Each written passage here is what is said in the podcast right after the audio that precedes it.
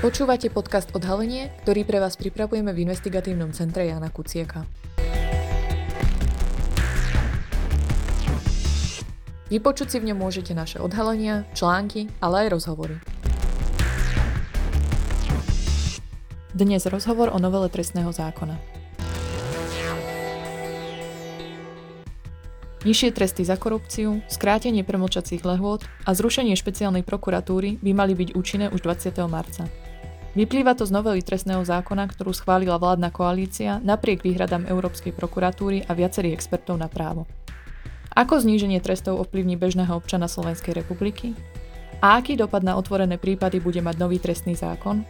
Aj o tom sa reportér ICJK Tomáš Madleňák rozprával so šéfkou Via Iuris Katarínou Batkovou.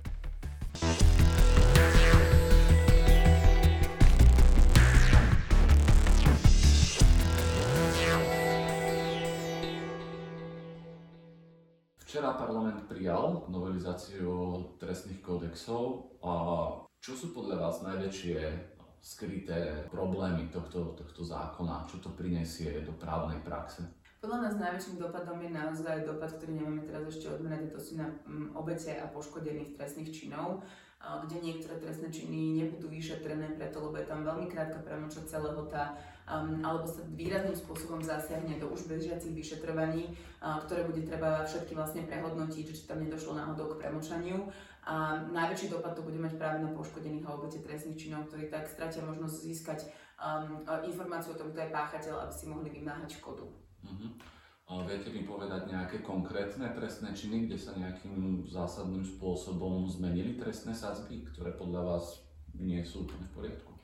Podľa nás nie sú v poriadku zmeny v trestných sadzbách týkajúcich sa korupčných trestných činov. Tam si myslíme, že došlo k výraznému zníženiu bez toho, aby bola nejaká analýza spravená o tom, že do akej miery vlastne korupcia je prítomná na Slovensku a potrebujeme trestať korupciu závažnejším spôsobom, aby sme aj páchateľov od korupčného správania odradzali a zároveň, aby tá korupcia, ktorá je naozaj zhubným nádorom našej spoločnosti stále a ktorá kriví pravidlá pre všetkých vlastne nás, ktorí užívajú služby alebo sa zapájajú do nejakých ako keby obchodovania so štátom, alebo vôbec čakajú od úradníkov, že budú postupovať nejakým spôsobom, tak tá je podľa nás stále ešte dostatočne závažná. A keď to napríklad porovnáme s trestným činom zneužívania právomoci verejného činiteľa, ktorý chráni podobné hodnoty ako korupčné trestné činy, tak tam tie sadzby sú rádovo vyššie.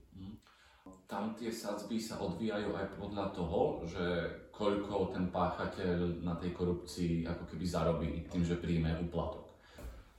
Tam sa, pokiaľ tomu správne rozumiem, dosť zásadne znižovali možné tresty v prípadoch, kedy tá korupcia alebo ten úplatok bol iba v úvodzovkách iba do 250 000 eur. Je pravdou, že takýto páchateľ by teoreticky vôbec ani nešiel do väzenia? Je to možné preto, lebo korupčné trestné činy, kde tá škoda, alebo ten úplatok je do 250 000, budú ponovom posudzované podľa prvého paragrafu alebo prvého odseku tohto paragrafu, kde maximálna trestná sadzba je do 4 rokov a zároveň sa zmenili podmienky odkladu výkonu trestu odňatia slobody, kde doteraz to bolo možné iba pri 2-ročnom treste s probačným dohľadom do 3-ročný trest, ale ponovom bude možné podmienečne odložiť až 3-ročný trest a s probačným dohľadom až 4-ročný trest. To znamená, ak máme maximálnu hranicu trestu 4 roky, tak je veľmi pravdepodobné, pokiaľ pôjde o prvopáchateľa, ktorý nespáchal iné trestné činy alebo nejaké násilné trestné činy, takže mu bude vlastne možné podmienečne odložiť výkon trestu odňatia slobody a teda neskončí ľudovo povedané vo väzení.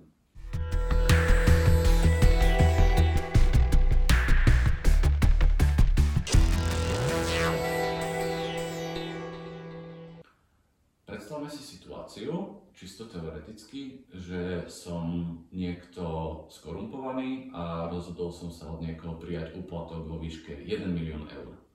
Je to môj prvý trestný čin, nikdy predtým som nič podobné nespáchal alebo som za nič podobné nebol odsudený alebo by na to neprišli. Podľa týchto nových paragrafov, aký trest mi hrozí? Trest v tejto sadzbe je tam od 3 do 10 rokov, čiže maximálne 10 rokov, minimálne 3 roky. Záleží od súdu, akým spôsobom rozhodne v tom danom konkrétnom prípade, že či sa bude prihliadať aj na iné okolnosti, napríklad naozaj na predchádzajúci život toho páchateľa, čo sú poľahčujúce okolnosti, prípadne na iné poľahčujúce okolnosti, ktoré sa týkajú daného kriminálneho činu alebo toho samotného páchateľa toho činu. A je možné, že aj v takomto prípade môže človek vyviaznuť s trestom, ktorý sa približuje tej hranici dolnej sadzby, to znamená okolo 3 rokov. A ako som hovorila, tak trest do 4 rokov bude možné podmienečne odložiť. Čiže teoreticky, ak by som zobral 1 milión eur na úplatkoch, nakoniec by som ani nemusel ísť do väzenia. Je to možné, ale nie je to samozrejme pravidlo a nie je to niečo, čo súdy budú automaticky aplikovať. Vždycky je to na konkrétnom súdcovi, ako sa v danom prípade rozhodne stanoviť výšku trestu vzhľadom na závažnosť činu, na spôsob spáchania, na ohrozené záujmy, priľahčujúce, priťažujúce okolnosti. Je tam veľa vecí, ktoré ten súdca musí zvážiť.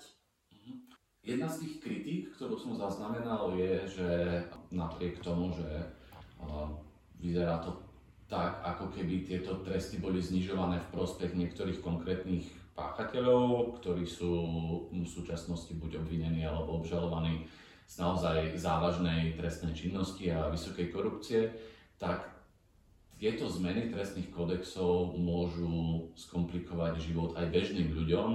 Napríklad viete mi povedať, či sú také prípady, kedy by sa ohrozilo vymáhanie práva v prípadoch, ktoré sa týkajú bežných ľudí, napríklad keď mi ukradnú auto, alebo mi vykradnú byt, alebo niečo podobné? Samozrejme, ono sa to dotkne úplne všetkých trestných činov, ktoré boli spáchané a ktoré ešte nie sú uzavreté právoplatným súdnym rozhodnutím. V každom tom jednom konaní, ktoré momentálne prebieha, či už na úrovni teda orgánov činných v trestnom konaní prokuratúry, alebo už aj v konaní pred súdom, bude potrebné vyhodnotiť, že či ten nový trestný zákon nie je pre páchateľa výhodnejší, preto lebo v ústave máme napísané, že pokiaľ je nový trestný zákon pre páchateľa výhodnejší, tak sa má použiť ten nový trestný zákon. To znamená všetky tie trestné činy, kde boli zmenené trestné sadzby, kde boli skrátené premlčacie lehoty, všetky sa budú musieť znova prehodnotiť a pokiaľ to konanie nebolo právoplatne rozhodnuté, tak dovtedy bude musieť ten súd a tí prokurátori aplikovať nové trestné kodexy. To znamená, že ak treba došlo k nejakej krádeži alebo nejakému majetkovému trestnému činu a tá suma napríklad nepresahuje 700 eur, tak v takom prípade nejde o trestný čin podľa nového trestného zákona a teda bude potrebné napríklad takéto trestné stíhanie zastaviť. Zatiaľ, čo teraz tá hranica bola 266 eur. To znamená, ak mi ukradli bicykel za 400 eur, teraz je to trestný čin, ak mi ukradli bicykel za 400 eur podľa nového trestného zákona, už to nie je trestný čin, už je to priestupok a takéto trestné stíhanie vlastne treba odstúpiť buď na priestupok, alebo zastaviť, ak nemáme páchateľa. Pani prezidentka teda vyhlásila, že ona pravdepodobne nebude vetovať tento zákon v zásade kvôli tomu, aby poskytla spolu s opozíciou viac času ústavnému súdu na to, aby sa rozhodol, či príjme alebo nepríjme predbežné opatrenie. Je tam totižto taká obava, že aj keby tento zákon platil čo len jediný deň, tak by to mohlo mať dopad na všetky tie otvorené prípady. Viete mi vysvetliť, prečo sa hovorí o tom, že stačilo by, aby to iba jediný deň platilo, aby to ovplyvnilo všetky tieto prípady? Ak by napríklad to platilo jeden deň a na druhý deň by ústavný súd rozhodol, že to nie je ústavné, tak napriek tomu títo ľudia by museli byť súdení podľa toho zákona, ktorý platil iba jeden deň, alebo ako to funguje? Je to komplikovanejšie, asi bude záležiť od toho, že ktoré konkrétne ustanovenia ten ústavný súd bude posudzovať. A áno, platí to tak, že platí tá ústavná zásada, ktorú som spomínala, to znamená, že v zásade trestnosť činu a výška trestu sa udeľuje podľa toho zákona, ktorý platil v čase spáchania skutku. Ale pokiaľ neskôr začne platiť priaznivejší zákon pre páchateľa, tak musí sa uplatniť tento. Preto toto ústavné pravidlo vlastne nám spôsobí to, že dôjde k premlčaniu niektorých skutkov alebo bude potrebné vlastne niektoré skutky, kde bežia tie konania, posudzovať podľa nového trestného zákona.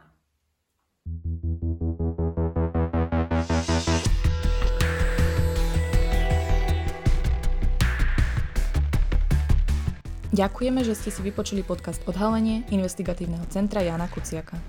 Ak by ste našu prácu chceli podporiť, hoď aj symbolickou sumou, link, kde tak môžete urobiť, nájdete v popise tohto podcastu, prípadne na webe www.icjk.sk. Tam nájdete aj naše investigatívne články.